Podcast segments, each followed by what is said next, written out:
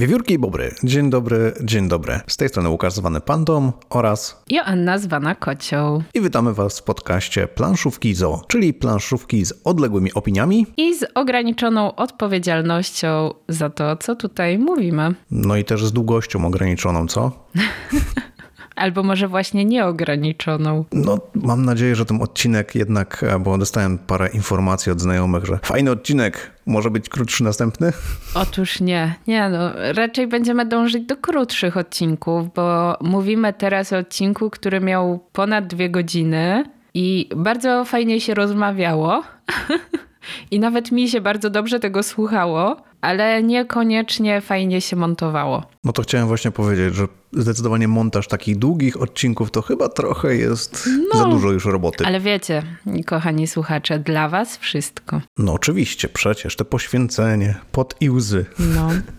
Ale też dobra zabawa. To też jedna z tych rzeczy, którą muszę powiedzieć. Ja naprawdę bardzo fajnie się przy tym odcinku wtedy bawiłem i te dwie godziny tak szybko zleciały, że nawet, nawet sam nie zauważyłem, jak szybko to poleciało. Nie no, przede wszystkim ja mam tak, że jak ja to montowałam, to w ogóle gestykulowałam tak, jakbym dalej brała udział w tej rozmowie. Ja po prostu, wiesz, nie mogę tak usiedzieć przed tym komputerem, jak my rozmawiamy.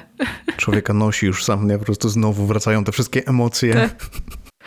Dokładnie. I e, jak już przy tym jesteśmy, to no wiadomo, pewnym krokiem wkraczamy w off-top. Chciałam powiedzieć e, na temat e, właśnie tego ostatniego odcinka, czyli tego podsumowania świąteczno-noworocznego, bo dla was ostatnim odcinkiem może być Dorf Romantic, tak mi się wydaje, Może. Zobaczymy jeszcze, kto wyjdzie kolejnościowo. bo on tak czeka w kolejce, więc to może spoiler, a może nie, ale on już jest nagrany. Jest nagrany, ale musi dojrzeć do tego, żeby rzeczywiście zostać zmontowany. Tak, no i w każdym razie chciałam powiedzieć o tym, że mam pewne obawy co do przeżywalności podczas słuchania tego naszego odcinka, bo tam na koniec mówimy, że jak ktoś tam jeszcze dotrwał i dał radę i żyje, to prosimy o jakiś znak życia. I o ile na YouTubie mamy takie znaki życia, o tyle na Spotify ani jednego. Więc jest takie podejrzenie i, i możliwość, że niestety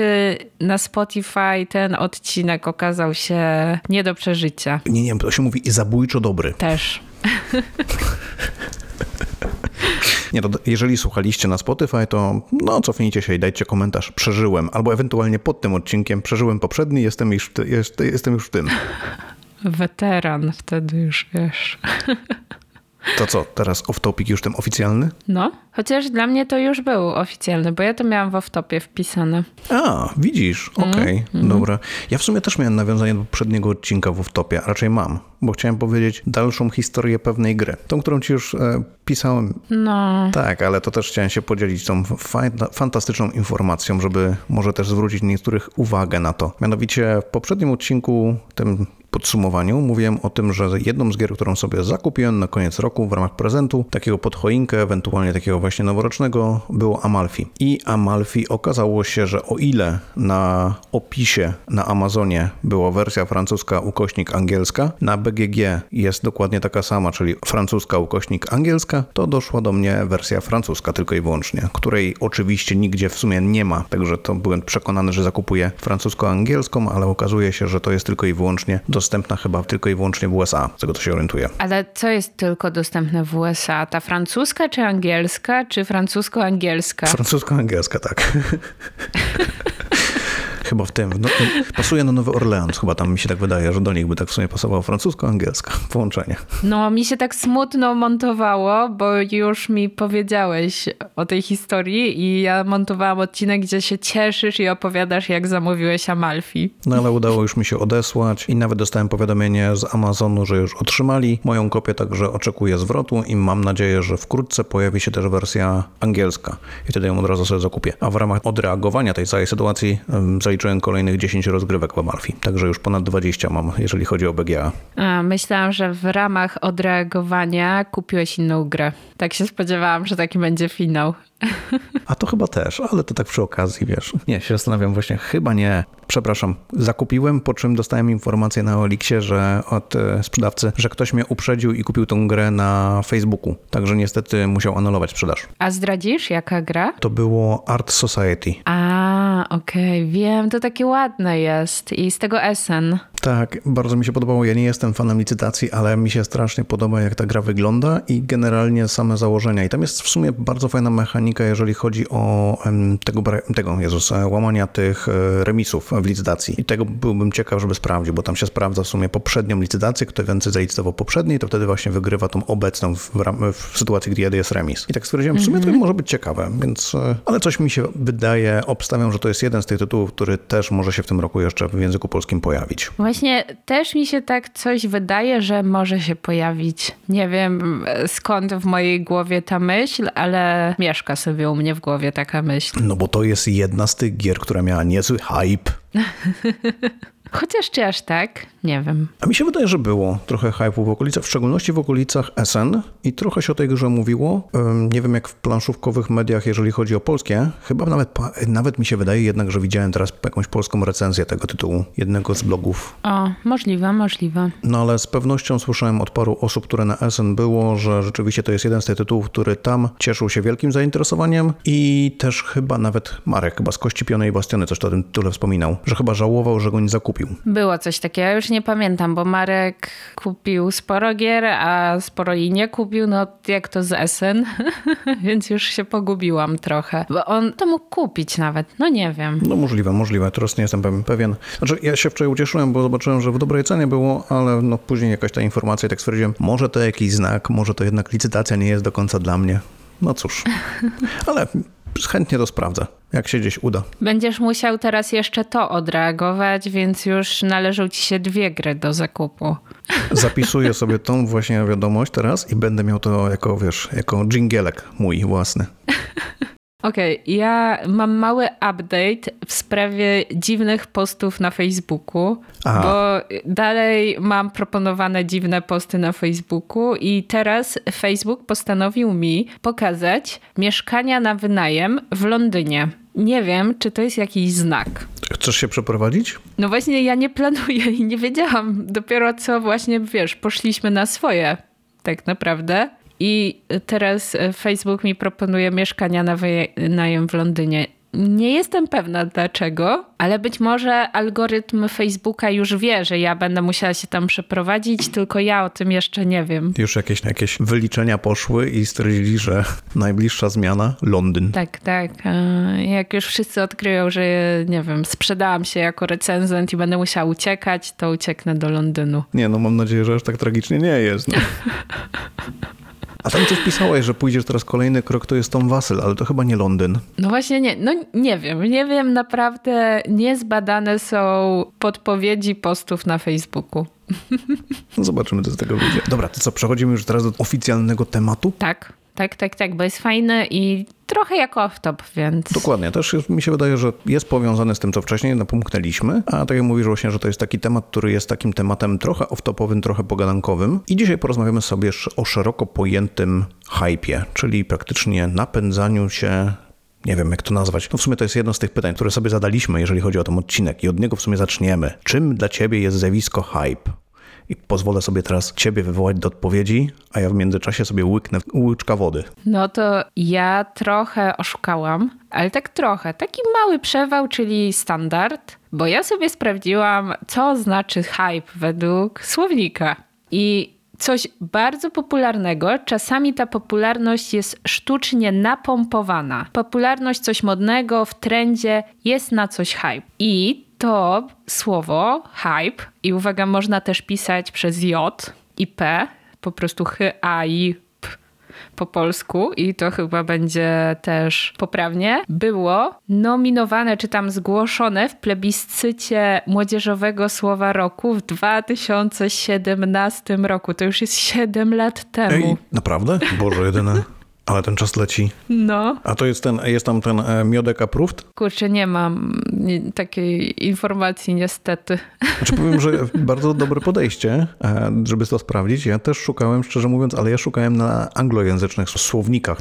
Chciałem się znaleźć praktycznie jakiegoś takiego oficjalnego, pierwszego mm, pojęcia tego, skąd to wzięło i powiem, że znalazłem ich tyle, że stwierdziłem, że chyba to jest za każdym razem coś innego trochę. To jest takie napędzanie sprzedaży, coś praktycznie takie, nie wiem, podbijanie stworzenie tego produktu, opisowa wersja, która Mhm. sprawia, że ludzie są nim zainteresowani. Tak, mi się bardzo w tej definicji podoba to, że to jest coś bardzo popularnego, ale czasami ta popularność jest sztucznie napompowana. I, I to jest kwintesencja tego hypu dla mnie. Dokładnie, dokładnie. No. Znaczy, mi się wydaje, że przy rozmowie o hypie trzeba też powiedzieć o dwóch innych rzeczach, czyli o pojęciu FOMO, czyli tym fear of missing out, e, czyli takiemu stwierdzeniu, że boisz się, że nie weźmiesz udziału w czymś. No, że przegapisz, no bo to szczególnie Kickstartery na tym bazują. Weź teraz all-ina, bo coś jest ekskluzyw i później tego już nie dostaniesz. To dokładnie bazuje na FOMO. No dokładnie. A jeżeli chodzi jeszcze o nasz świat planszówkowy, ja bym jeszcze dorzucił pojęcie hot, czyli tej tak zwanej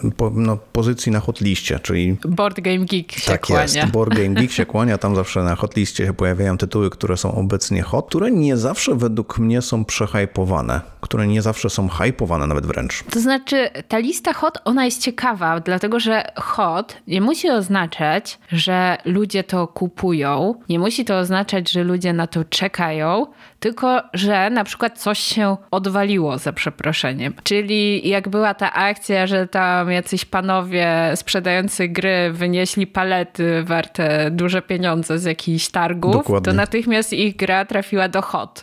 I to nie dlatego, że była taka dobra. Też widać takie skoki, że na przykład kiedy gra jest dostarczana, to natychmiast trafia do hotness, bo wszyscy zaczynają o niej pisać, mówić hej, przyszło do was, nie przyszło, też czekacie, hej, brakuje mi i jest masa różnych komentarzy i się robi taki ruch w temacie.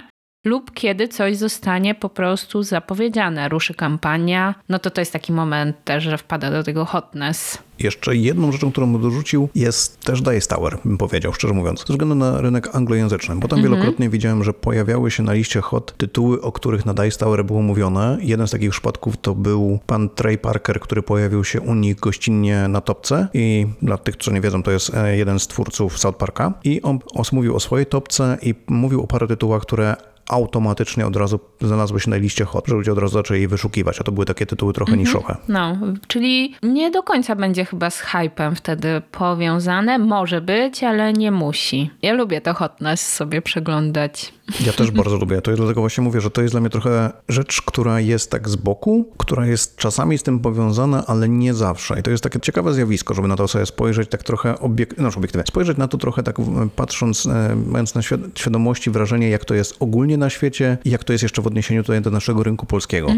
Tak, bo właśnie to jest myślę coś, co gdzieś będzie powracać, że jak my mówimy o tym hypie, to wydaje mi się, że on może być na trochę różne rzeczy u nas lokalnie i globalnie. Tak? No bo na przykład ciężej będzie o hype na grę skomplikowaną, rozbudowaną, trudną. Dodatkowo jeszcze bez wydania polskiego. No to w Polsce pewnie ten hype będzie mniejszy niż gdzieś za granicą na przykład. Oj tak, zdecydowanie. No i też to będzie też zależało od tego, jakie obecnie rzeczy w Polsce mają te swoje kampanie marketingowe, które są obecnie, które są promowane przez same, samych wydawców, które też gdzieś tam właśnie sami recenzenci podbijają. No, Tak, i to chyba już są inne, y, y, kolejne tematy, punkty. Dokładnie. Bo ty widzisz y, ten nowy porządek tematów, a ja go nie widzę, więc czuję się jak dziecko we mgle. Nie, no to ja teraz zadam takie właśnie kolejne pytanie, które mamy tutaj na tej liście wpisane. Czy dobra gra potrzebuje hypu? Napisałam sobie tu prawdziwe Joanna Coelho myśli zebrane. Czasem hype szkodzi, a czasem pomaga. Głębokie. Powiem ci, że naprawdę po prostu. I czy dobra gra potrzebuje hypu? To jest ciekawe, dlatego że wydaje mi się, że nie potrzebuje, ale jest szansa, że będzie go miała, bo jest dobrą grą. Natomiast wydaje mi się, że mimo, że hype może zaszkodzić, to jednak przeważnie pomoże. Dlatego, że dzięki hype'owi ona się rozprzestrzeni i więcej osób zobaczy, że jest dobrą grą, tak? A tak może przejść trochę niezauważona po prostu. No to ja tutaj trochę odpowiem szerzej i to dlatego, że pozwoliłem sobie specjalnie trochę przemilczeć moje pojęcie hype'u w poprzednim pytaniu, żeby tutaj tak wspólnie tak trochę odpowiedzieć razem z tym pytaniem. Mianowicie dla mnie hype jest zjawiskiem, które umożliwia mi wybranie tych gier, które warto się zainteresować. Generalnie, no zwróćmy uwagę teraz, że na rynku naszym planszówkowym rocznie wychodzi ponad 5000 gier, co wydaje mi się takie, że tak i tak jest liczbą zaniżaną z tego względu, że tam wielokrotnie mówimy też o reprintach, o grach, które wracają, jakichś dodatkowych wersjach, więc tego jest cała masa gier, która się rzeczywiście pojawia. I spośród całej masy gier człowiek stara się wybrać to, co by chciał zainwestować swój czas. I tutaj według mnie hype sprawdza się idealnie, żeby pokazać mi te gry, które warto, żebym zwrócił przynajmniej swoją uwagę, żebym sprawdził instrukcję, żebym zobaczył, jak to wygląda od strony wydawcy, może jakąś recenzję, może jakiś gameplay, żeby, czyli po prostu danym tytułem się zainteresować pośród tych, które, tej całej masy, które się pojawiły. Mhm, Okej, czyli tutaj taka przydatna funkcja tego hypu. Dokładnie. I wtedy też bym dodał właśnie, że jeżeli chodzi o dobre gry, one wielokrotnie mają hype, z tym, że to nie jest ten hype, który jest takim hypem popychanym przez recenzentów, y, przez wydawnictwa, czyli takich właśnie influencerów. Ha, jak się poprawiłeś. Tak. Przede wszystkim wydaje mi się, że może być hype przed wydaniem gry i po wydaniu gry. I to mogą być bardzo różne hype, no bo przed wydaniem gry bardzo ograniczona liczba osób ma do niej dostęp i hype może być bardziej związany na przykład z tematyką, wydawcą, autorem gry, wyglądem gry, tym co obiecali, a po wydaniu możemy mieć hype już bardziej zbudowany na tym, co ludzie, którzy kupili tę grę, zdobyli tę grę, mają tę grę, o niej myślą i czy chcą się dzielić tą radością lub nieradością dalej. Dokładnie tak. No i też jest jeszcze ten aspekt tego, że tutaj wielokrotnie, jeżeli chodzi w szczególności o parę ostatnich lat, e, myśląc, przynajmniej ja tak mam, myśląc o hypie, myślę też o grach, które miały swoje reedycje, czyli które były wcześniej może niedostępne, bądź ewentualnie były, no mówiąc wprost, wydane w taki sposób, że nie były zbyt bardzo atrakcyjne, raptem się pojawiają w nowych edycjach przepięknie odpimpowanych, posiadających przepiękne elementy i wtedy praktycznie wszyscy to chcą mieć. Tak. Teraz w ogóle mamy, mam wrażenie, wysyp nowych edycji starych gier. Może to akurat jest ten moment w cyklu, że te hobby planszówkowe, jeżeli chodzi o te współczesne gry, jest na, już tak rozwinięty od jakiegoś czasu mocniej i ten czas właśnie wybił, że teraz to można im przedrukować te gry, o których pamiętają jak zaczynali, czy z dawnych lat. To jest ten moment. Oj tak, oj tak, oj tak, zgadzam się w 100%. Dobrze, to jakie są twoje sposoby, by uniknąć hypu? A, no to jest też e, ciekawe pytanie, bo ja sobie napisałam, że słabo mi idzie. Ale wydaje mi się, że żeby uniknąć hypu, to po prostu najlepiej nie śledzić social mediów i wszelkich stron, for, grup dedykowanych grom planszowym. Bo skąd się bierze ten hype? No właśnie z wypowiedzi innych ludzi.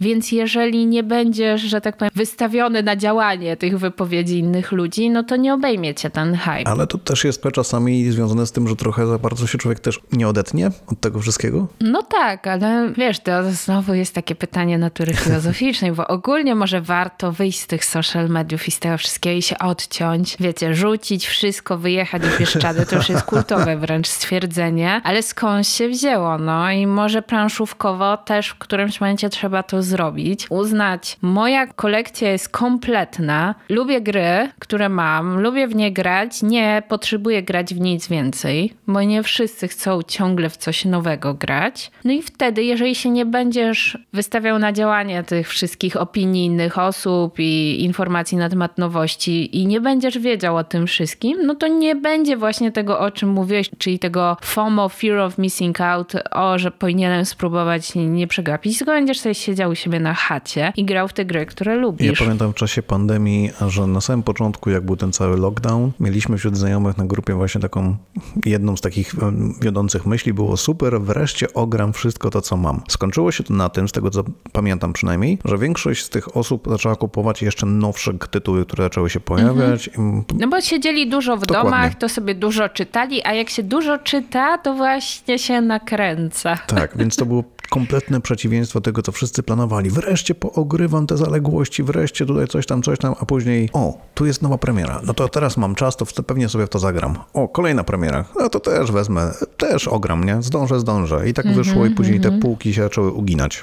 Ja też, wydaje mi się, że trochę, bo jednak ulegam temu hype'owi i to powiedziałam na początku, że słabo mi idzie, żeby nie dać się, to jednak ja mam taką cechę, która się nazywa e, przekorność i upartość, co oznacza, że całe swoje życie, jak wszystkim się coś bardzo podobało, to ja na wszelki wypadek tego nie lubiłam. O, idealnie.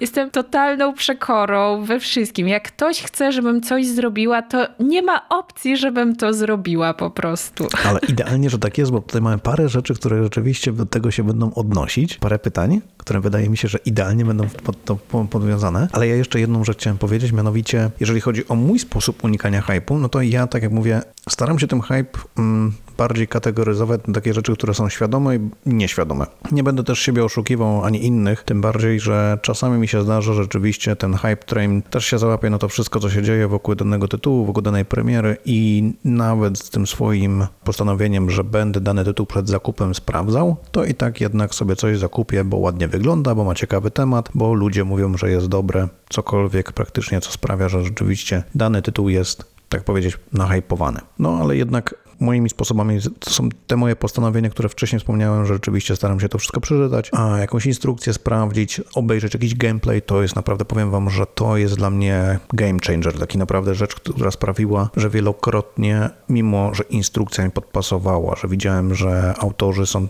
ludźmi, którzy są odpowiedzialni za tytuły, które lubię, a ma mechaniki, które bardzo lubię, to jak obejrzałem gameplay, to stwierdziłem, o kurczę, to jednak nie jest dla mnie. I to też bardzo polecam. Podziwiam, nie umiem oglądać gameplayów totalnie. Może jeszcze nie znalazłeś odpowiedniego kanału dla siebie, bo to też jest dosyć trudno znaleźć. Nie, po prostu, wiesz co, to chyba się wiąże po prostu z tym, że ja treści konsumuję słuchając, a nie oglądając w większości. I przy gameplayu to by się mogło nie sprawdzić. Ja po prostu jestem osobą, która jak coś ogląda, powiedzmy, to i tak się ruszam, coś robię przy okazji i to nie jest tak, że ja siedzę i oglądam. Więc chyba dlatego może też, no nie wiem, po prostu jakoś nie do końca. Okej, okay, dobrze. To w takim razie przejdźmy do kolejnego pytania. Kto według Ciebie jest odpowiedzialny za ten cały hype? O, i ja tu sobie wypisałam, że to nie ma jednej odpowiedzi, są aż trzy. O, to jestem ciekaw. Słucham, słucham. Bo są trzy kategorie odpowiedzialnych i winnych za to, bo uważam, że odpowiedzialnymi i winnymi za to są i wydawnictwa, i recenzenci, i gracze. Wszyscy porówno. No, dobre podsumowanie. No, wydawnictwa wydają się takie oczywiste, no bo to już myślę, że zaczyna się gdzieś tak naprawdę w momencie, kiedy oni jakąś grę planują wydać i zaczynają projektować, no to wiadomo, że będą robić to w taki sposób, żeby podobała się graczom. Czyli, że potencjalnie może być na nią hype, innymi słowy tworzą kampanie, tworzą też te wszystkie kampanie crowdfundingowe, nie tylko marketingowe, gdzie właśnie włączają to FOMO nieszczęsne i ekskluzywy z Kickstartera i super wypasione rzeczy. Plus nawet jak nie ma ekskluzywów, to tam zawsze, wiesz, operują tym, że będziesz miał szybciej, tak, tak, taniej. Oczywiście. Jedyna możliwość, żeby kupić taką wersję w takiej cenie i tak dalej, i tak dalej. Albo, że wersja deluxe tylko u nas, a potem tylko już retail, co często się okazuje tak, no, żartowaliśmy. A jednak jest inaczej. No cóż, przepraszamy. No, przepraszamy, tak, to, to tak. chyba nigdy nie pada. No i oczywiście też e, przekazują gry recenzentom po to, żeby się o nich mówiło, bo jeżeli zachowają je tylko dla siebie, no to Nikt inny o nich nie opowie. No i tu idziemy do recenzentów, którzy nakręcają też hype. Można by powiedzieć, czy to źle, czy dobrze, zaraz o tym porozmawiamy. Natomiast wydaje mi się, że tu trzeba pamiętać o tym, że wydaje mi się, że większość recenzentów to jednak są fani planszówek. Zaryzykuję takie stwierdzenie. Nie mam pewności. Wiadomo, jak by jest. Coś się wpisywało w ten, tak, zakres obowiązków.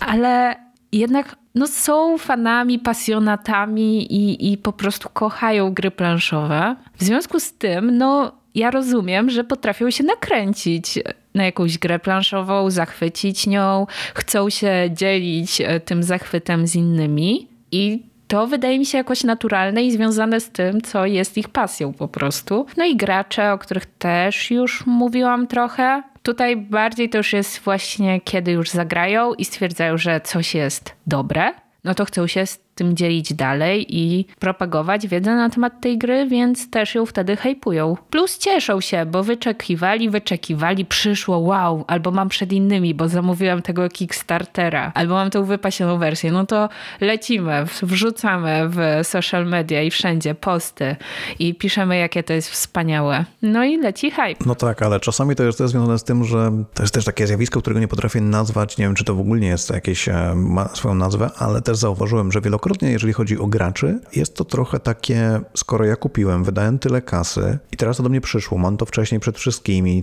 to czuję się trochę taki lepszy, więc gra musi być lepsza, musi być dobra, praktycznie trochę takie na siłę mówienie o tym, że coś jest wspaniałe, bo ja to mam i jest po prostu w takiej edycji fantastycznej wydane i to też wielokrotnie widziałem, że ludzie chwalą gry, które są takimi produktami naprawdę ekskluzywnymi, bo już dostali, bo mają po prostu fantastyczne figurki, bo jakieś wypasioną wersję. I to Mhm. też wtedy w tym widzę trochę taki problem. Takie usprawiedliwianie Dokładnie. trochę swojego zakupu i wydanych pieniędzy. Ja tutaj mam teorię spiskową. Uwielbiam teorie spiskowe, dawaj, dawaj. Tak, więc słuchajcie, to jest pierwsza, ale nie ostatnia dzisiaj teoria spiskowa. A mianowicie mam wrażenie, że niektórzy użytkownicy właśnie takie super posty na temat jakichś gier wrzucają, gdzie opisują je dokładnie, jakie super, coś tam i tak dalej. I w nie za długim czasie później ta gra ląduje na sprzedaż. A, okej. Nie wiem, czy ktoś z Was to kiedyś zaobserwował. Ja mniej więcej niektóre osoby tak kojarzę, kto co zapostował i co potem O sprzedaje. kurczę, ej, nie widziałem tego. To jest moja teoria spiskowa. Ej, jeszcze takiego czegoś nie zauważyłem, ale bardzo mi się podoba. No, szczerze mówiąc, takie podbijane sztuczne No. e, rynku, czy tam wartości danej gry, no super sprawa. No to to jest moja teoria spiskowa numer jeden, ale no jak to teoria spiskowa może zupełnie nie mieć nic wspólnego z rzeczywistością.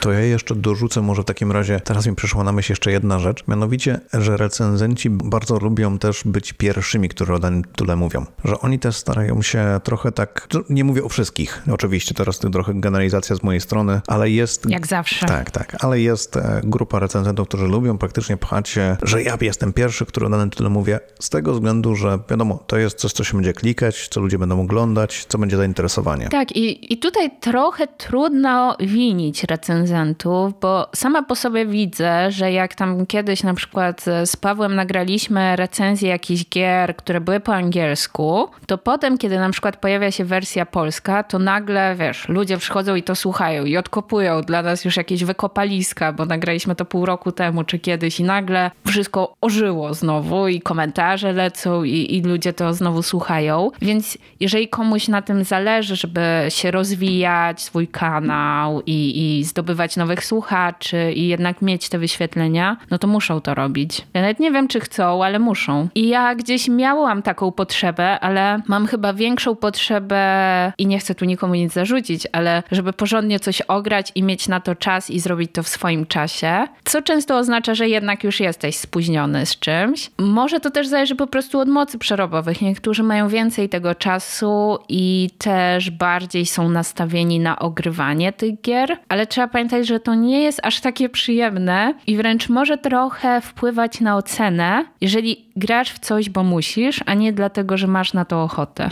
to jeżeli będziesz coś tak długo, długo, długo i, i ciągiem ogrywał, żeby jak najszybciej to ograć i, i o tym powiedzieć, to możesz to trochę inaczej ocenić, niż jakbyś sobie to ogrywał co jakiś czas ze znajomymi, jak masz na to czas. Zgodzę się w 100%. I dodatkowo dodam, że czasami to jest też takie podwójnie boli, w szczególności kiedy sam gra na samym początku ci się niesamowicie podoba, a później z rozrywkami zaczynasz coś odkrywać, co cię naprawdę w niej razi. I wtedy według mnie to jest takie trochę, że człowiek bardziej to jeszcze widzi i to trochę się jeszcze bardziej tej grze odbrywa. Tak, tak. Ja tu pozdrawiam Janka, który już nieraz, jak tam jakieś statystyki czy coś rozmawialiśmy i mówił: Rany, ty nie lubisz tej gry, jak ja ci współczuję, że tyle razy w nią zagrałaś. No taki los recenzenta, niestety. A wydaje mi się, że teraz fantastycznie przeszliśmy płynnie, bezpośrednio do kolejnego pytania, czyli czy hype to spisek wydawców i recenzentów? Jak to jest z tym rynkiem całym? Tak, tutaj y, kolejne pozdrowienia, bardzo ciepłe dla Bolla, który wywołał ten temat i my gdzieś myśleliśmy o tym, żeby sobie o tym hypie porozmawiać, ale to był ten taki wyzwalacz. Robimy to teraz, to jest dobry moment. I jest teraz hype na hype, więc robimy odcinek o hypie. Tak, tym bardziej, że tam trochę też e, z tego, co widziałem, bo ja mówiłem już e, jakiś tam w pierwszym odcinku, że mnie na forum nie ma, znaczy byłem, pojawiłem się i zniknąłem dosyć szybko. Dostałem screeny z postu, którego już chyba nie ma, z tego, co mi właśnie e, doniesiono. No tam się ciekawe rzeczy wydarzyły, bo to się oczywiście działo na forum gry planszowe i widziałam, że administrator zamknął wątek i napisał takie enigmatyczne, że jeżeli będzie miał chwilę czasu, to coś tam napisze, zrobi i na tym przykładzie coś nam pokaże. No to ciekawe. Znaczy ja powiem tak o, bo tam w poście, czy mm, w tym wpisie na forum było bezpośrednio do mnie odniesienie, że rzeczywiście ostatnim czasy reklamuję, czy tam właśnie mówię o grach, które raptem mają zapowiedź polskiej edycji i że jest to, jest to dosyć dziwne, że jest to rzeczywiście jakiś spisek, że recenzenci dosyć często ostatnim czasy w szczególności mówią o grach, które gdzieś tam się nie pojawiają zbytnio, nie są za bardzo może rozpromowane, a raptem pojawiają się wersje polskie. I co tu jest na rzeczy? Dlaczego tak się dzieje? I to w takim krótkim odniesieniu bym powiedział takie trochę prześmiewcze. To jest tak związane z tym, że ja po prostu dużo gram. Ja dużo gram, dużo gier gram i w pewnym momencie jak trafię na jakąś grę, która mi się podoba, no to chętnie się tym podzielę, bo nie wszystkie gry, które gram są dobre, nie wszystkie gry, które gram są warte, żeby o nich mówić, ale jeżeli coś się znajdzie, no to chętnie o tym wspomnę. Jest szansa, że polski wydawca też trafi na tą dobrą grę Dokładnie, dokładnie. i będzie chciał ją wydać. Ale też powiem, że też e, do paru wydawców parę razy zdarzyło mi się napisać, że słuchajcie, zagrałem dany tytuł, podoba mi się i wydaje mi się, że pasowałby do waszego portfolio wydawniczego. O, to nawet nie wiedziałam, że takie rzeczy robisz. Parę razy się zdarzyło, ale to też nie na zasadzie takiej, że ja coś z tego mam. Nigdy nie dostałem niczego, nigdy też nie oczekiwałem, żebym cokolwiek dostał. Po prostu parę razy mi się zdarzyło, że zagrałem w jakąś grę i miałem takie, kurczę, to by pasowało do tego wydawnictwa. Spytam się ich, czy praktycznie widzieli tą grę, żeby sprawdzili. No, ja szczerze wierzę, że miałam, nie wiem, jakąś jedną tysięczną procenta wpływu na to, że e, ciapki w Polsce się pokażą. Bo swojego czasu swój jednoosobowy hype na tę grę rozkręcałam. Przepraszam, nie jednoosobowy, na planszowych newsach też o ktoś gadał, tylko że Tak, odniesienie tak, do Board potem Game Areny. tak.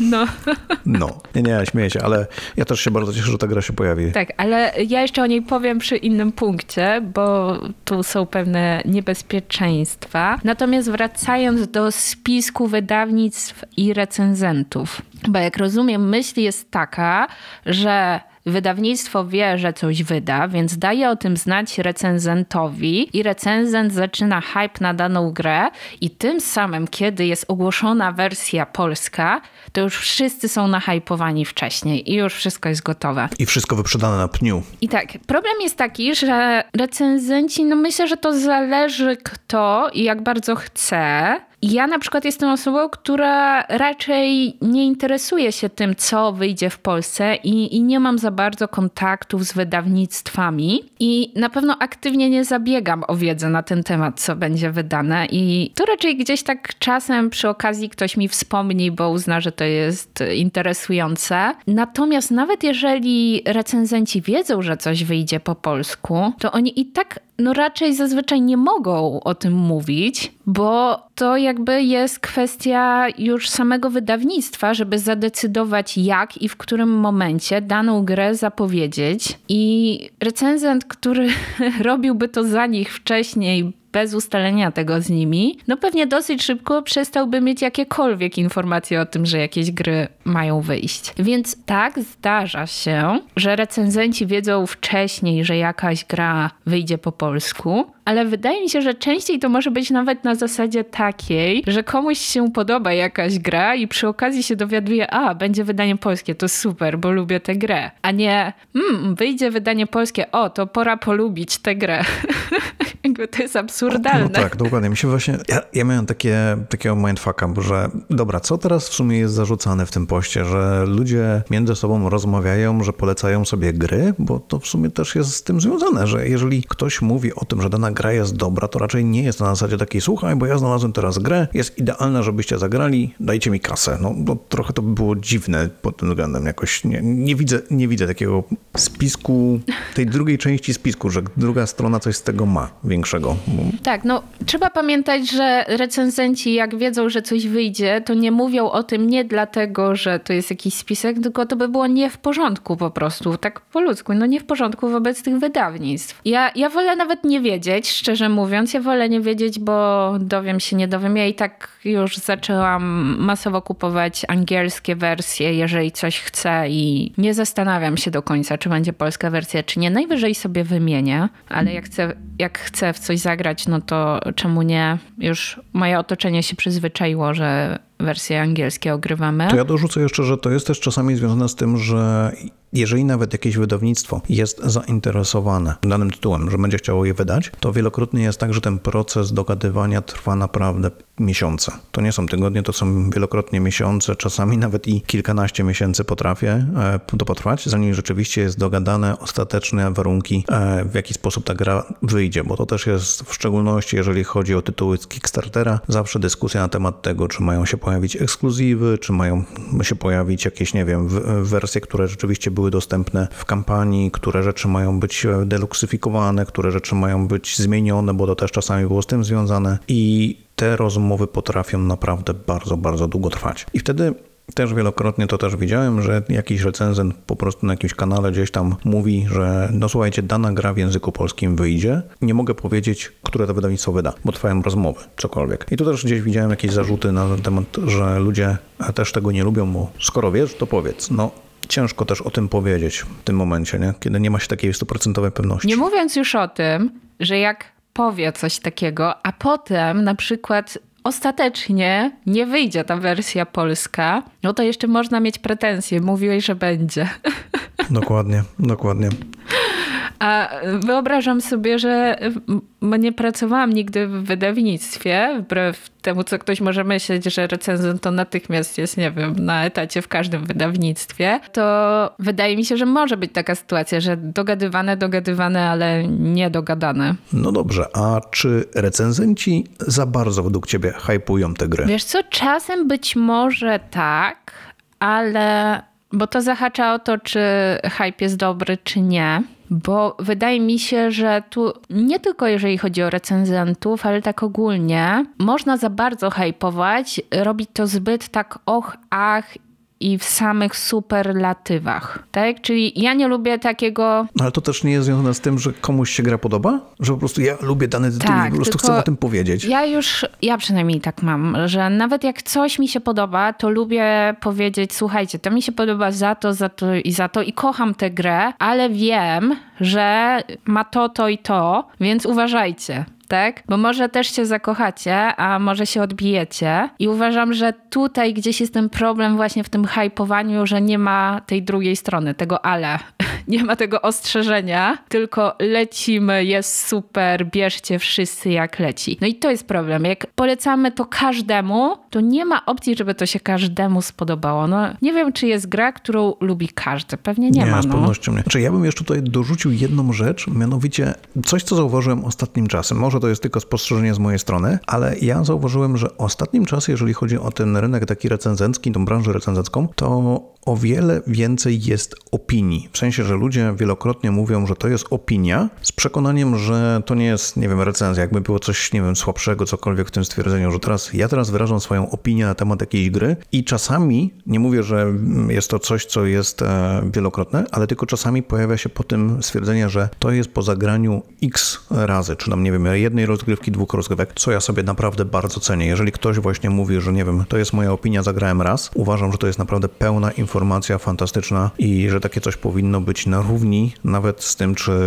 jak, jakie są te informacje, że to gra, gra przekazana do recenzji, że dla mnie to jest równie ważne. Ale e, to po ilu Tak, rozgrywkach? po, po ilu rozgrywkach, bo ja bardzo sobie cenię, jeżeli ktoś po prostu powie mi wprost, słuchaj, zagrałem raz, nie siadło mi, to jest naprawdę dla mnie ważna informacja, spoko, po prostu mam taki... Pozdrawiam siebie i moje statystyki, bo ja jeszcze powiem w ile graczy i tak dalej, bo to też robi czasem różnicę. Tak, tym bardziej, że tak jak mówię, jeżeli chodzi o recenzentów, no to jest cała masa ludzi, którzy patrzy na tych recenzentów jako naprawdę prawdziwych influencerów, czy odbiera ich jako influencerów. Czyli to, co powiedzą, to rzeczywiście jest tym, co trzeba kupić, z tego względu, że ten ocenił wysoko, ten powiedział, że jest dobre, ten powiedział, że jest fantastyczne. Tego nie biorę z kolei, bo ta osoba powiedziała, że to jest do dupy. I wtedy, wtedy właśnie taka informacja, mimo że dla wielu osób pewnością może się okazać, że jest bezwartościowa, ale ja osobiście odbieram ją naprawdę jako ważną, bo dla mnie to jest znaczące, czy dana Mhm. osoba stwierdza, że ta gra, nie wiem, pasuje jako miano gry miesiąca, bo zagrała tylko w tą jedną grę w ciągu miesiąca i e, zagrała w nią tylko raz, czy też zagrała w kilkanaście tytułów i ten tytuł wracał po prostu wielokrotnie na jej stół. Mm, Nie wiem, no ja mam trochę z tym taki powiedzmy problem, że właśnie z jednej strony chcemy ogrywać nowe rzeczy, więc ciągle coś nowego, coś nowego, więc nie ogrywamy tego tak wiele, wiele, wiele razy. Z drugiej strony, no potem dlatego mówimy o nowościach często, no bo je ogrywamy, bo mamy ten głód nowości, bo sami trochę dajemy się temu hype'owi, po prostu. Umówmy się, dlaczego my nowości ciągle No ogrywamy. fajnie jest poznawać nowe rzeczy, kurczę, no Bo wpadliśmy w ten wir, no ale mógłbyś poznawać nowe rzeczy, zapewne też ogrywając gry, które zostały już wydane jakiś czas temu, bo jest, jak sam powiedziałeś, jest wydawane tak dużo gier, że na pewno gdzieś w tyle zostało sporo gier do ogrania, które też mogłyby być fajne, tylko nie są już nowościami, umówmy się. Tak, ale wtedy praktycznie jak sprawdzić, które z tamtych, które zostały wcześniej wydane, są warte teraz zainwestowania naszego czasu, nie? Bo wchodzisz w tym na BGG, patrzysz ocena, która wiadomo, że nie jest oceną, która rzeczywiście mówi, czy dana gra jest dobra, czy jest słaba. Po prostu jaki jest ogólny odbiór tej gry. No, a czy w takim razie twoim zdaniem recenzenci za mocno hypują gry, czy nie? Tak krótko. To tak krótko bym powiedział, że, że są recenzenci, którzy zauważyłem, że tak robią i ja po prostu stwierdzam, że wtedy przestaję ich śledzić. No bo to jest nasza decyzja też, czy my ich słuchamy, czy nie, to prawda. E, Dla mnie sporo kanałów zaczęło być naprawdę marketingowo napędzane i wiem, że to będzie mocne porównanie, niczym telezakupy Mango Gdynia. Z tym, że przy telezakupach Mango Gdynia czasami mam też świadomość, że ludzie, którzy tam mówią o tych produktach, przynajmniej raz w nie zagrali, bo czasami mam takie wrażenie, i to teraz powiem bezpośrednio w odniesieniu do tej całej akcji polecajek świątecznych, że oglądałem niektóre z tych polecajek i miałem takie ludzie, wy te gry to naprawdę opisujecie je w, tylko i wyłącznie na podstawie tego, co jest z tyłu na pudełku napisane. Bo koniec końców mamy świadomość tego, że wielokrotnie ta informacja pudełkowa wcale nie ma nic wspólnego czasami z rozgrywką rzeczywistą. I jak słyszę takie informacje, to mam takie, no nie, no człowieku, to jest no, naprawdę robisz z siebie billboard. Zapominasz, co jest najważniejsze, jeżeli chodzi o, recenz- o recenzję, o twoje zdanie. Tu nie ma zdania, tutaj robisz reklamę tylko i wyłącznie. Takie osoby automatycznie unsub, unlike, cokolwiek po prostu wylatują z obiegu i przestaje sobie oglądać to. Tak, przy czym, kurczę, bo ja zawsze staram się być dla wszystkich miła.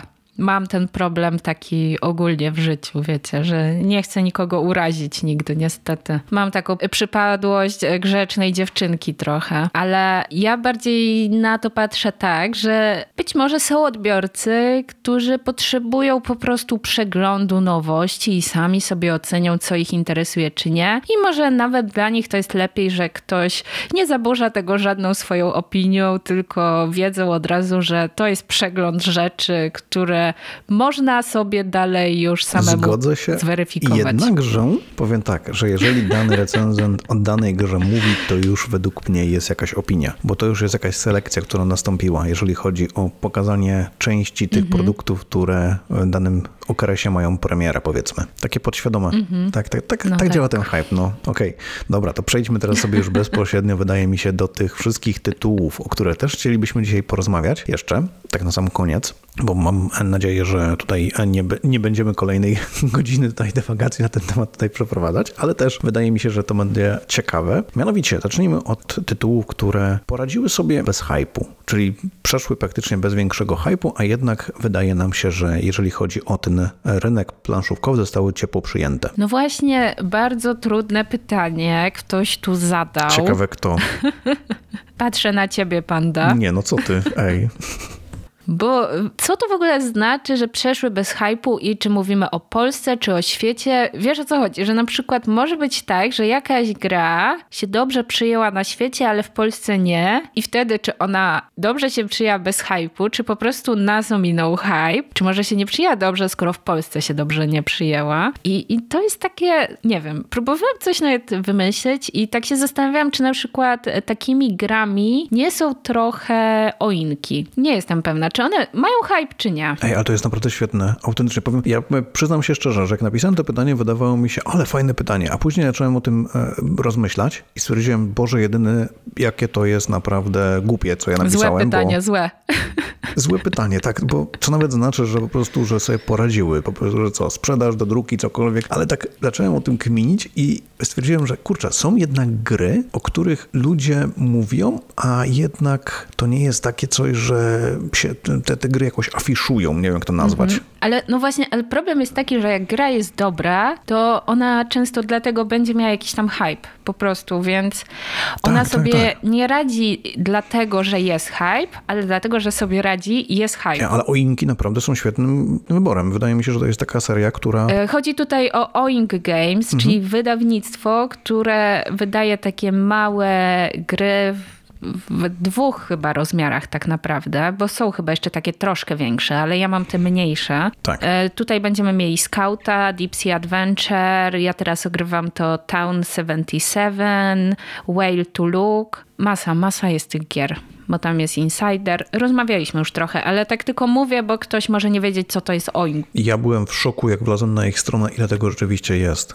Czy na profil na BGG, bo ja, ja naprawdę byłem świadom, że tego jest dużo, ale jak się zagłębiłem, to miałem takie, what? Naprawdę po prostu tego jest cała masa. I tam on, ciągle powstają nowe. Tak, i to są gry, które często nie mają jakichś super wysokich ocen na Board Game Geeku na przykład. Nie są w jakiejś takiej bardzo szerokiej dystrybucji, bo to jest wydawnictwo japońskie, jeżeli dobrze mi się wydaje. Zgadza się, tak. Nie ma tak, że nie wiem, wersja polska Skauta wychodzi, czy cokolwiek. No, żaden oink w ogóle nie był wydany w wersji polskiej, tak? Te oinki wychodzą w różnych wersjach, ale to zazwyczaj jest tak, że w danym pudełku od razu jest, nie wiem, pięć instrukcji o, tak. różnych języków. Czyli to to wydawnictwo samo chyba w większości wydaje te gry i tylko rozszerza wersje językowe we własnym zakresie. I może dlatego nie ma hypu, bo wydawnictwa inne tego nie wydają, więc nie tworzą spisku z recenzentami i nie hypują tych gier. No poza tym wiesz, Bam. takie małe pudełeczka, nie, przecież to nie, nie, nie opłaca się taki spisek. Na takie małe pudełeczka nie da rady. A ja bym tutaj jeszcze dorzucił, bo tak, tego sobie wcześniej nie zapisałem, ale jak powiedziałaś o inkach, ja jeszcze pomyślałem o Baton Shy Games, czyli o tych małych e, grach, e, takich portfelówkach, takie co były e, minigry, mm -hmm. mikrogry. Tam one częściowo nawet zostały w Polsce wydane, bo były, o Jezus, czaszki. Od Lucrum, czy nie? Nie, to Lucky Ducky wydawały. To nie to. O Jezus, mm -hmm. Lonely Island to się bodajże nazywało. Ta wyspa, samotna wyspa, to się nazywało takie malutkie pudełeczko niebieskie. I jeszcze były, jak to się nazywało, Boże, Stravopolis po polsku o budowaniu, też gra głównie solo, o budowaniu miasta. No nie przygotowane. Przyszło mi na myśl teraz w trakcie, jak to o tym mówiłaś praktycznie, bo to jest ten typ gier, które rzeczywiście tutaj bym do tej kategorii zaliczył. Że to są takie gry, które poradziły sobie bez hypu, że one rzeczywiście wielokrotnie są, są polecane przez innych, ale to nie są gry, o których było jakoś mega głośno. Mhm. Ale ja dorzucę jeden duży tytuł, bo jeden duży tytuł wydaje mi się, że znalazłem w, pośród tych wszystkich, które rzeczywiście gdzieś się tam pojawiały i ciekaw jestem, no. czy się zgodzisz. Wiedźmia Skała. O, i to jest ciekawe, no. Bo to jest tytuł, który rzeczywiście pojawił się znikąd i wydaje mi się, że to jest gra, która sobie naprawdę poradziła, przynajmniej na tyle, żeby dostać dodatek. Tak, tylko właśnie nie wiem, jak to było na rynkach zagranicznych. Ona była znikąd, wszędzie. Ale wiem, że u nas to wydaje Rebel. No i z Rebelem ogólnie jest trochę ten problem, że wydają masę, masę gier, i oni nawet nie mają czasu, mam takie wrażenie, każdej z tych gier poświęcić czas marketingowy, że tak się wyrażę, bo nie są w stanie ogarnąć tak dużej liczby gier, żeby dla każdej była jakaś super turbo kampania. Muszą wybrać jakieś takie perły, powiedzmy, które chcą z jakichś względów bardziej promować, a reszta po prostu jest gdzieś wydawana. Ostatnio rozmawialiśmy o kronikach. No coś tam powiedzieli, ale to wyszło i No, o tym samym pomyślałem, tak. już lecimy z kolejnymi grami, prawda? I wydaje mi się, że u Rebela ogólnie jest tak z wieloma grami, że one po prostu są wydawane, wydawane. Czasem się coś po prostu pojawia bez niemalże prawie żadnych zapowiedzi, bo nie mają czasu tego reklamować. Ja teraz sobie nie potrafię przypomnieć, z kim to był wywiad, czy to był z Szafą wywiad, czy kimś e, z Jasionem, czy kimś właśnie bezpośrednio z Rebela, e, ale pamiętam, że był taki właśnie wywiad, w którym e, chłopaki mówili o tym, że jeżeli chodzi o marketing u nich, to jest dokładnie tak jak mówisz, że to są tytuły, które oni dostają informację, że tutaj potrzebują większego marketingu, a te to możemy zostawić sobie, bo sobie dadzą radę. I wielokrotnie mnie to dziwiło, bo czasami to były tytuły na przykład, e, które bardziej promowali, na przykład oparte na jakimś IP, czyli Gwiezdne, Gwiezdne Wojny, bo chyba Shatterpoint też miał dosyć sporą promocję, mam wrażenie, bo on był, jeżeli chodzi o Polskę, przynajmniej pokazywany na tych, e, na, na, na konwentach wielokrotnie, miał turnieje i nawet na Allegramie widziałem bardzo dużo e, ludzi tym tytułem się było zainteresowanych, ale mnie to strasznie dziwi, bo to są chyba tytuły, które rzeczywiście, jeżeli chodzi o przynajmniej o takie IP, no to powinny sobie poradzić, nie? No i widać, że faktycznie, kiedy to wydawnictwo nie uczestniczy w hypowaniu, to jest ciężej. Jest ciężej. Więc tu trochę wracamy do tego, kto hypuje. No, ten, kto sprzedaje, musi. Dobrze, a takim razie przejdźmy do kolejnego pytania, które będzie gry, na które był duży hype, a teraz nikt o nich nie pamięta. I czy masz takie tytuły? No właśnie, trudne były dla mnie te pytania, no bo wydaje mi się, że to pytanie konkretnie raczej mówi o tym, że był hype na jakąś grę, a potem się okazało, że ona wcale taka dobra nie jest, więc o niej zapomniano. I to zazwyczaj jest taka A ścieżka. to się częściowo tylko zgodzę, z tego względu, że ja tutaj sobie posprawdzałem, mam takie gry, które według mnie są bardzo, czy według mnie, według nawet BGG mają bardzo wysokie oceny, a jednak jakoś o nich ucichło. No z takich ostatnich gier to może na przykład taki Woodcraft, gdzieś bym strzeliła. Tak, też Woodcrafta mam. Że, że był hype i to gdzieś ucichło. Ja lubię tę grę, ale wydaje mi się, że jednak ucichło dlatego, że wiele osób uznało, że brzydka wizualnie, nudna rozgrywka, nic odkrywczego. Dużo było po prostu takich opinii, że taka gra okej, tak? I chyba dlatego nie mówi się już o niej. Oj, tak. Ale ja ją lubię. Ja tutaj sobie starałem znaleźć takie coś współczesnego, bo wiadomo, zawsze to człowiek łatwiej o tym pomyśli, ale też starałem się poszukać w pamięci jakichś gier sprzed kilku lat, które rzeczywiście gdzieś o nich było głośno i mi przyszedł na myśl Seafall. Nie wiem, czy pamiętasz ten tytuł. To był tytuł na mechanice Legacy, w której praktycznie trzeba było rozegrać całą kampanię i tam był główny myk taki, że tą grę stworzył pan Dowiu, czyli człowiek, który jeżeli chodzi o tego typu gry, no to powinien idealnie się wpasować w taką mechanikę i ułożyć grę wręcz idealną. A okazało się jednak, że no to jest jeden z tych przypadków, że rzeczywiście gracze zweryfikowali, że to jednak tytuł, o którym było mega głośno, to w pewnym momencie zrobiło się cicho z tego względu, że okazał się tytułem wręcz słabym. No u mnie takim tytułem mogłaby być chyba też encyklopedia. Mam ją wpisaną też. Nie wiem, czy jest też na twojej liście. To jest właśnie ta kategoria bardziej hype, hype, hype, rozczarowanie. Przy czym tutaj to jest też tak, że to jest powiązane z muzeum, czyli z grą, która była wcześniej i która ma podobną mechanikę, prawda? I one są podobne w jakimś stopniu. I że y, tutaj ludzie lubili muzeum, więc automatycznie czekali na encyklopedię. I dodatkowo chyba jeszcze też cała afera związana właśnie z upadkiem poprzedniego wydawnictwa, kampanią kickstarterową, to były problemy z dostarczeniem tego wszystkiego i Tak. też takim swoistym odratowaniem całej akcji przez Lucky Ducky, bo ludzie nie wiedzieli, czy jeżeli chodzi o polską wersję, czy ona w ogóle się pojawi. I chyba też takie właśnie, też mi się wydaje koniec końców zweryfikowanie przez e, rynek, że jednak nie do końca ta gra siadła. Ale smutny finał, co? Że właśnie było to, że słuchajcie, padło, tam źle się dzieje, ale my dostarczymy, dostaniecie te gry, więc tak trochę aż bohatersko, więc taka piękna historia, a to zakończenie takie, że słabo się przyjęła gra po I prostu. to do tego stopnia, że mimo, że ta gra była promowana jako, że będzie tylko jeden do druk, bo tam to poprzednie wydawnictwo upadło, to ostatnio widziałem ją na wyprzedażach już. No. Ja mam jeszcze wpisane Władca Pierścieni Podróże przez e, Śródziemie. Że mi się wydaje, że to jest tytuł, który naprawdę w momencie, kiedy był ogłoszony, czyli ten hype przed, e, przed, przed samą sprzedażą był naprawdę olbrzymi. Później, kiedy zaczęły się pojawiać pierwsze recenzje były dosyć mieszane, a teraz o tej grze jest dosyć cicho, aczkolwiek otrzymała kilka dodatków. Nie wiem, czy tam w ogóle tym tytułem się interesowałaś. Otóż nie. Wiesz co, no, y, Wojna o Pierścień, to jak rozumiem jest dwuosobowa gra, prawda? Nie, nie, to jest ta kampanijna z aplikacją, A, to było od FFG, a też chyba zresztą wydana w Polsce przez Rebela. No właśnie, no to kampanijna, te sprawy, to rzadko mi się zdarza w takie gry grać. Ja powiem szczerze mówiąc, jak sobie, jak ją znalazłem, tak przeglądając internety, tak pomyślałem, kurczę, ale o niej przecież było głośno i później zacząłem ją sprawdzać i sobie przypomniałem, że ja nawet w nią zagrałem. Bo to był taki tytuł, że okej, zagrałem i I zapomniałeś. tak, i zapomniałem, poleciał gdzieś tam, nie, po prostu. I jeszcze mam dwa tytuły wypisane. Z tym, że jeden tytuł według mnie jest tytułem, który zasłużenie poleciał, raczej przepadł w meandrach planszówkowej publikacji. Jest to Psi Park. Był na niego hype? Wydaje mi się, że No był. może trochę był. Wydaje mi się, że był i No. nie, żebym teraz miał coś do tytułów zeszłorocznych praktycznie, bo trochę tego było, ale nie wszystkie według mnie się akurat jakoś w pełni sprawdziły. Tutaj przy Psi Parku ja szczerze mówiąc jakoś nie, byłem nim zainteresowany ze względu na temat, nie byłem zainteresowany ze względu na mechanikę. Tak, no i faktycznie ta gra głównie to obrazki i temat.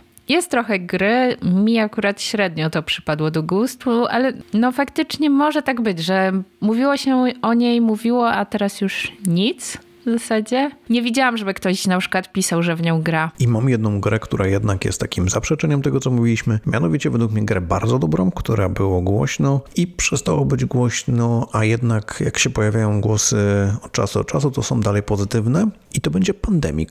Ale Pandemic sezon w szczególności jeżeli chodzi o ten ostatni, mam wrażenie, że w pewnym momencie był przesyt grami Le- Legacy i mimo, że opinie były, że to jest najlepszy, najlepszy pandemik, no to jednak on trochę zaniknął, czym zaginął. Ho, to jest ciekawe, bo z drugiej strony to jest też tak, że wiesz, że my żyjemy w tej swojej bańce trochę, a te pandemiki żyją sobie w swojej bańce, bo one często trafiają do osób mało grających. I ty nawet o tym nie wiesz, bo oni nie siedzą na grupach i o tym nie piszą, ale ja widzę to po znajomych, że moi nieplanszówkowi znajomi bardzo często mają któregoś pandemika Legacy, bo chcieli jakąś grę i ktoś im ją polecił. Taka ciekawostka, co nie, że właśnie ja często je widzę u ludzi, którzy mało grają. I to nie jest tak, że to jest gra dla osób, które mało grają tylko i wyłącznie, tylko po prostu ona sobie żyje tam tym swoim życiem trochę. Znaczy, ja mam wrażenie, że jeżeli chodzi właśnie o tą ostatnią część, to ona wyszła w nieodpowiednim momencie, szczerze mówiąc, bo o jej się oberwało trochę tak, jeżeli chodzi o pod względem sprzedażowym, bo ona dalej widzę, że zalega wręcz, można powiedzieć, o sklepy. Poprzednie części pojawiły się, zniknęły, były tam jakieś pomniejsze dodruki, mimo że było z początku powiedziane, że w ogóle dodruków nie będzie. Nie wiem, czy to pamiętasz, bo to było przy, przy pierwszym sezonie cała ta akcja. Nie no, słuchaj, tyle różnych gier miało nie mieć Tak. do druków i, i wiesz, białe kruki i, i tak dalej, no. No, ale ten trzeci, z tego co słyszałem, w szczególności teraz od znajomych, gdzieś tam współpracują ze sklepami bądź e, pracują w sklepach planszówkowych, to mówili o tym, że jeżeli chodzi o tą zerówkę, to mimo, że recenzenci takie pozytywne opinie mówią, no to ona leży i kwitnie na tych magazynach. I co, i myślisz, że to jest spowodowane tym, że oberwało jej się, że na przykład o, tyle już jest tych różnych legacy, kolejne legacy, czy...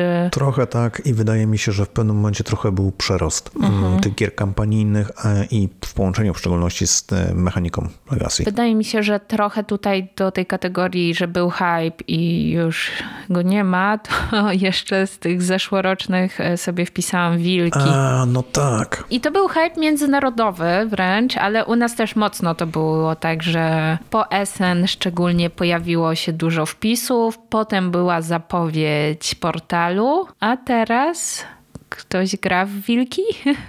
No ale tam było mega głośno przy tym, naprawdę mam wrażenie, że, że to też mówiliśmy na poprzednim odcinku, że też to było związane z tym, że podczas SN ta gra się wyprzedała i raptem każdy o tym mówił, wow, wyprzedało się, musi być dobre. A ja zdążyłem kupić. No a potem się zaczęły pojawiać i te głosy, że jednak kurczę, no nie do końca, że tutaj coś nie gra, że to nie jest jednak taki wspaniały tytuł. No i masz rację, też się zgodzę, że jednak teraz cisza. No to lecimy chyba do kolejnego pytania w takim razie. Hate na hype teraz może? Tak jest. Hate na hype. Gry, którym obrywa się za to, że ludzie mówią o nich pozytywnie. I to jest coś, co wcześniej napomknąłem, że chyba idealnie będzie trochę pasować do twojej natury. Nie, bo ja nie hejtuję ludzi, którzy coś hypują. Ja hejtuję to, co hypują. Czyli nie lubisz gier, o których ludzie mówią, że są dobre? Tak, jakby przekorność moja mówi, e, zaczekaj, bo to, że oni mówią, że jest dobra, to może wcale taka dobra nie jest. I oczywiście szkodzi mi to wiele razy, że tak sobie gdzieś tam i to są takie mechanizmy, z którymi trzeba trochę walczyć, ale jednocześnie, wiesz co, wydaje mi się, że tu dobrze się w to wpisuje leśne rozdanie. To jest gra, która ma teraz bardzo duży hype, a jednocześnie jest sporo osób, które mówi: hej, skąd taki hype, jak ta gra jest zepsuta. Więc mamy obóz ludzi hypujących i obóz ludzi hejtujących, w tym hypowanie tej gry. I jestem też ja ze swoją przekornością i ani razu w to jeszcze nie zagrałam.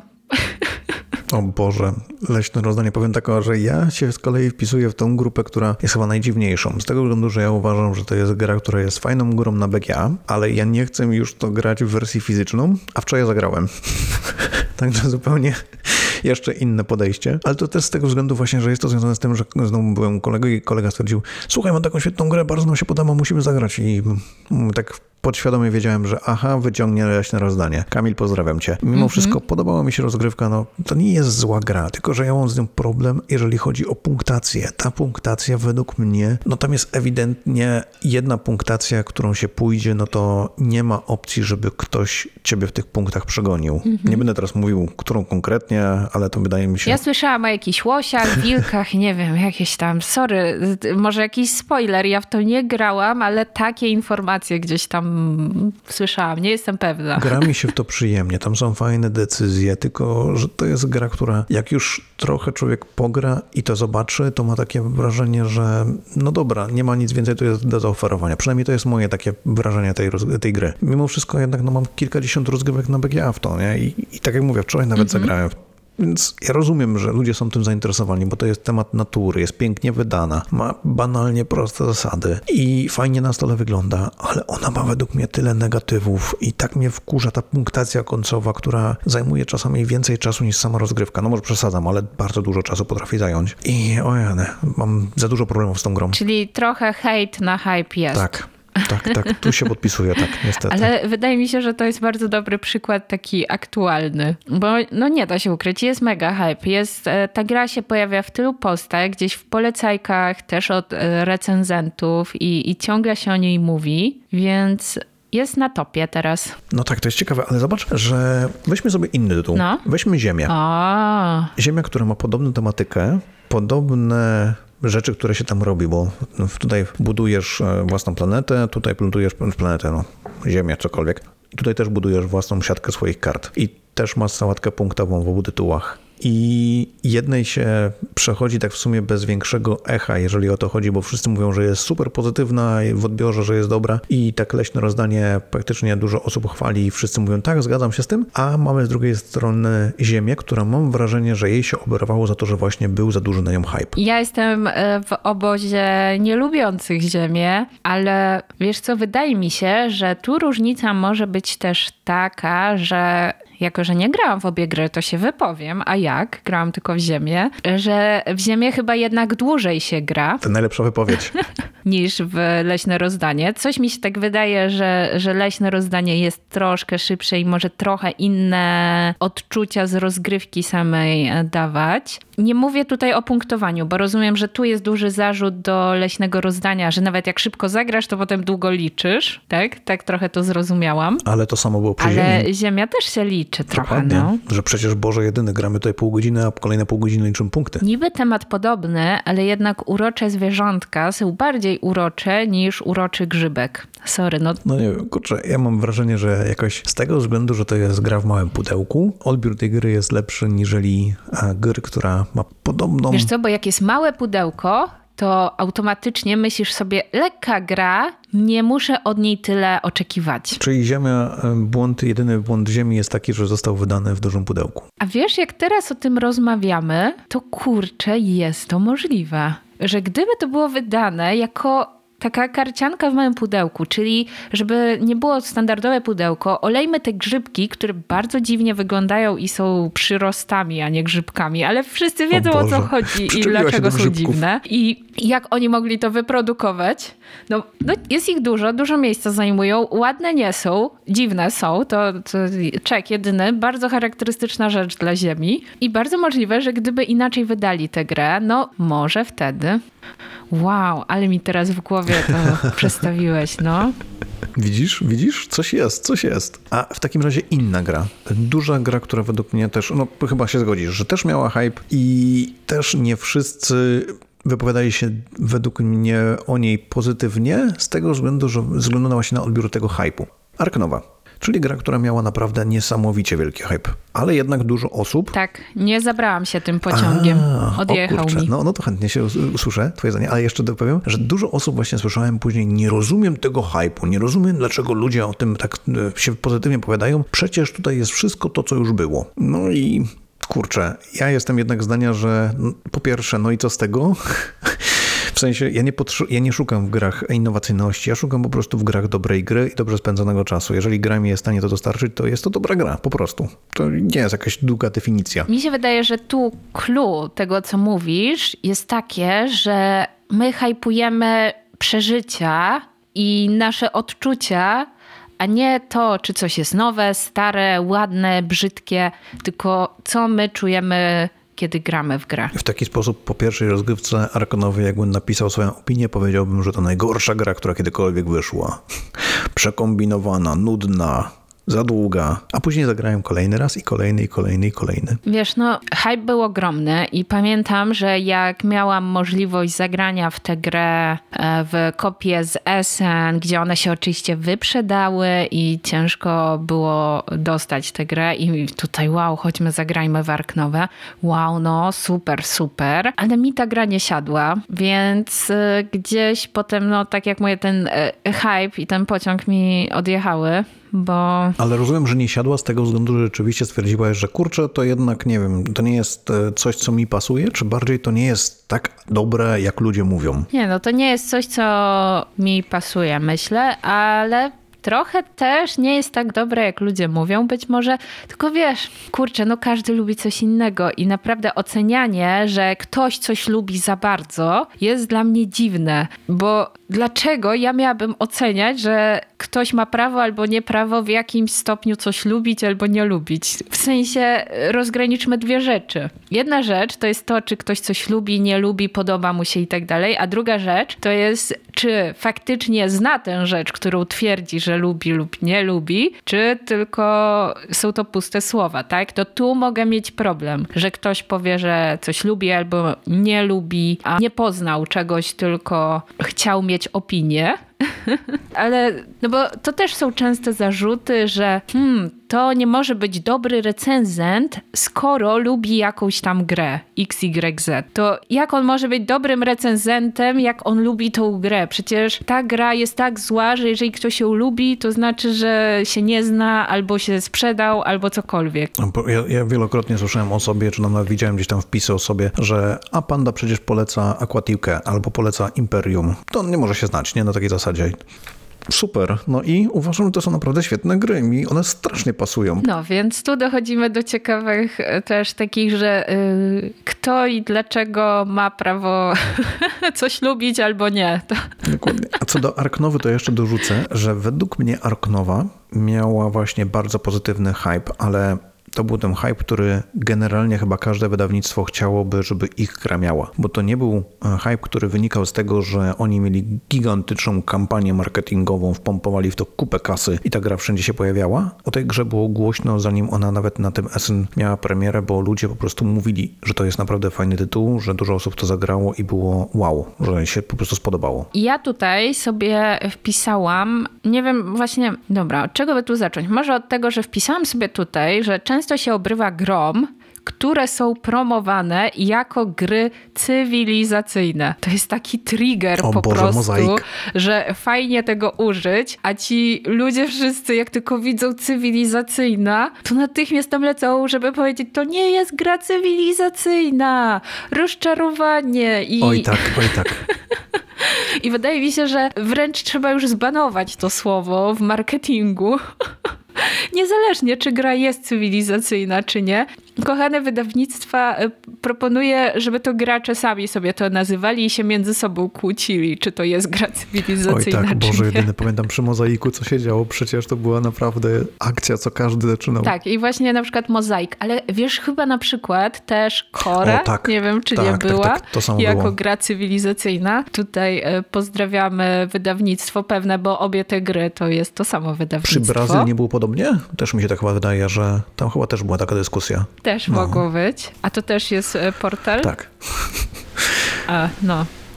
Bingo mają tam. Kopiuj wklej zawsze ten sam tekst. Ale to jest niesamowite, że po prostu każdy jakoś te gry cywilizacyjne bierze na celownik, żeby to wszystko opisać, że przecież to się nie zgadza z, e, z definicją gry cywilizacyjnej. Z jaką definicją? Nie ma kurczę definicji, no. A może jest. Także uważajmy, co tu mówimy, bo to naprawdę jest bardzo ważny temat. Gry cywilizacyjne. I wydaje mi się, że trzeba bardzo uważać z nazywaniem tak gier, bo to generuje zainteresowanie i rozczarowanie.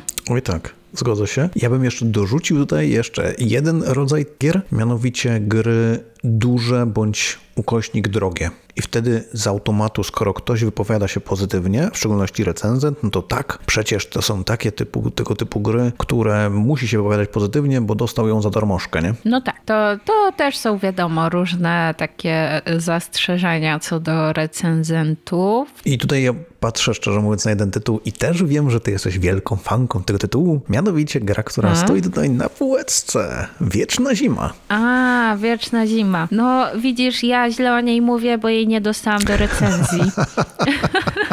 Tak właśnie celowałem w tą wypowiedź, tak. Idealnie. Wydało się. Ale to wszyscy wiedzą, no. To od razu widać, co dostałam, a czego nie. Nie, ja przy Wiecznej Zimie... Znaczy, ja rozumiem, dlaczego ludzie o tej grze wypowiadali się wielokrotnie negatywnie, na zasadzie takiej, że jest przehajpowana, po prostu mówili. Bo to jest gra, która jest grą prostą, w dużym wydaniu. I tutaj też chyba to, co mówiliśmy, że gdyby było to wydanie trochę inne, to może by i odbiór był lepszy. Tak, tak. Czasem to rozbuchanie wydania nakręca hype, który potem kończy się rozczarowaniem. Taki ciąg widzę. Ale pięknie ujęte. No. Naprawdę. Cudownie. Dobrze. Ja mam jeszcze jedną grę. A, okej. W sensie, dobra, mam dwie. To dawaj. Ale tak szybko. Tak szybko, bo one mają podobny trochę problem. Nie wiem, czy do końca tu chodzi o ten hype, ale wpisałam sobie Saita i O. Nukleum. Saita, dlatego że tutaj jest hype I, i to jest taki trwający, szczerze mówiąc, hype, że jakby site się dobrze trzyma, a już długo jest na rynku. Natomiast tutaj mamy te e, figurki i to wszystko i walkę i, i rozczarowanie, że tej walki nie ma. Jak to? Tam nie ma walki? Co ty mówisz? Jakby temat przewijający Naprawdę? się cały czas. Co ty? Tam walki nie ma? Naprawdę? Nie. I trochę tak mam poczucie, że Nukleum może stać trochę ofiarą swojego hype'u, bo był hype na Nukleum. Trochę przycichł No teraz. bo czekamy na polskie wydanie, to wtedy praktycznie... Tak, ale, ale no było mówione, że to jest ten Braz i Baraż. I teraz myślę, że ta gra będzie miała problem z tym, że ludzie zagrają i powiedzą, nie dostałem tu Brasa i Baraża. Że co, trochę jest, ale jednak nie.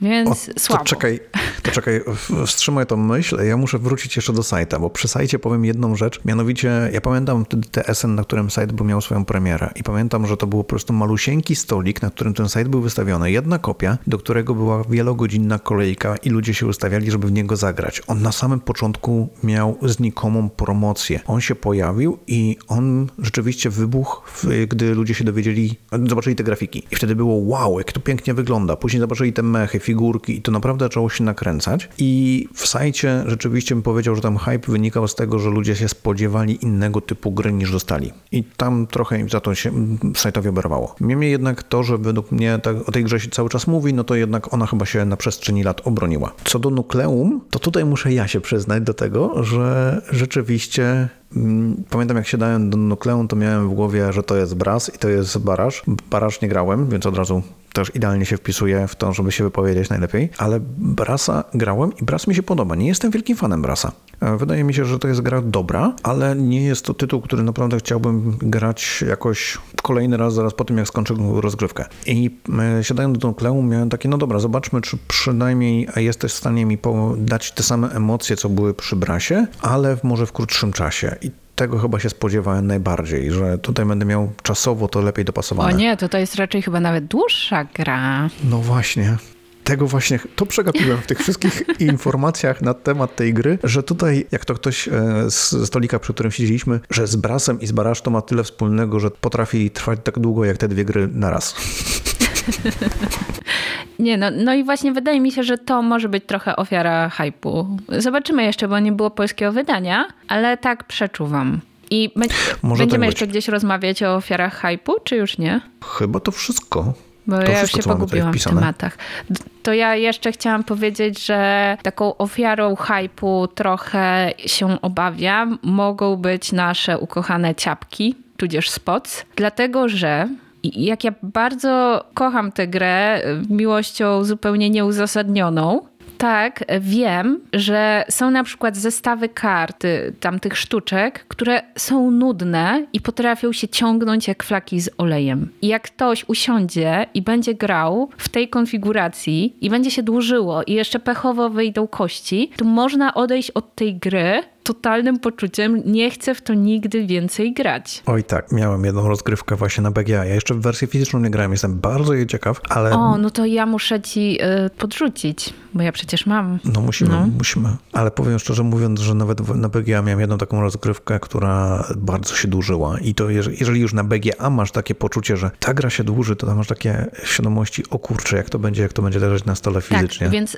tam wydaje mi się, że jest trochę problem, że są te takie predefiniowane zestawy sztuczek i są nierówne. I, I to jest odczuwalne. Są takie zestawy, którymi lubię grać, a są takie, których unikam. I to może być problematyczne. Jestem bardzo ciekawa, jak to wyjdzie przy premierze i jakie będą wrażenia ludzi, bo mam poczucie, że tej grze się za to oberwie. To ja dorzucę jeden tytuł, o którym teraz pomyślałem, jak tak powiedziałaś, że też wydaje mi się, że taki odbiór będzie, ale spodziewam się, że Pagan będzie miał podobny odbiór, że to będzie gra, która może być, szczerze mówiąc, odbierana jako tytuł, który będzie określany, że jest popsuty, że jest nierówny, za sprawą tego, że dużo osób zagra raz i stwierdzi, że nie wiem, Hunter ma łatwiej niżeli Wiedźma, albo na odwrót, obojętnie, cokolwiek, po prostu, bo to jest taki typo, typowy kazus gier e, asymetrycznych, w których ktoś zagra raz, stwierdzi, że jest tak, załatwiona sprawa, to jest zapisane w kamieniu, nie? Patrzę, ile czasu nagrywamy.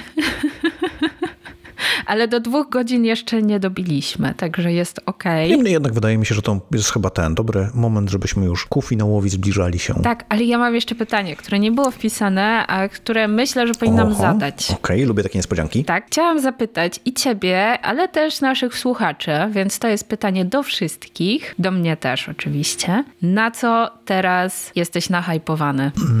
Teraz tą ciszę się wytnie, to się cieszę, a ja teraz się zastanawiam właśnie, co teraz ostatnio takiego mi wpadło w oko, żebym naprawdę chciał zagrać. Amalfi. Tak? To jest twój hype największy teraz? To jest mój hype z tego względu, że ja już widziałem tą grę w wersji fizycznej i mówię, te 20 parę rozgrywek, ona mi naprawdę bardzo spodobała i ja naprawdę chciałbym tą grę wreszcie pograć. To miejmy nadzieję, że nie wyjdzie wersja polska. Bo teoria o spisku, Tak. o spisku recenzentów będzie dalej w mocy. Najlepsze jest to, że wiem, że jedno wydawnictwo jest tym zainteresowane. To od razu dorzucę, żeby nie było. Ty może jednak jestem spisek, ej. Coraz bardziej o tym myślę. To jest kontrola umysłów. Ty nawet o tym nie wiesz, że jesteś częścią tej machiny. Tak. Ej, no, ja się zastanawiam właśnie w tym, w tym roku na pewno pojawi się Evenfall, pojawi się um, Drachen Hunters, e, Przepraszam, Keepers też Czyli po angielsku nazywa. Dragon Keepers. Tak, e, pojawi się, kto tam jeszcze będzie? Obstawiam, że może się pojawić Distilled. Tytuły, o których też gdzieś tam wcześniej wspomniałem i teraz wyjdzie, że Panda znowu coś wie. Nie wiem, po prostu słyszałem, że wydawnictwa są tytułem zainteresowane i no, wydaje mi się, że to są tytuły, które prawdopodobnie mają duży potencjał na to, żeby na rynku polskim się przyjąć. Więc czemu nie? To są dobre gry, sprawdzone, dużo osób o nich się pozytywnie wypowiada. To nie jest jakiś spisek, że ktoś mi się spyta, co sądzę o danej grze i powiem, że jest dobra i później się okazuje, że e, no, że jednak dany tytuł wyjdzie. Ja z tego nic nie mam, a chciałbym.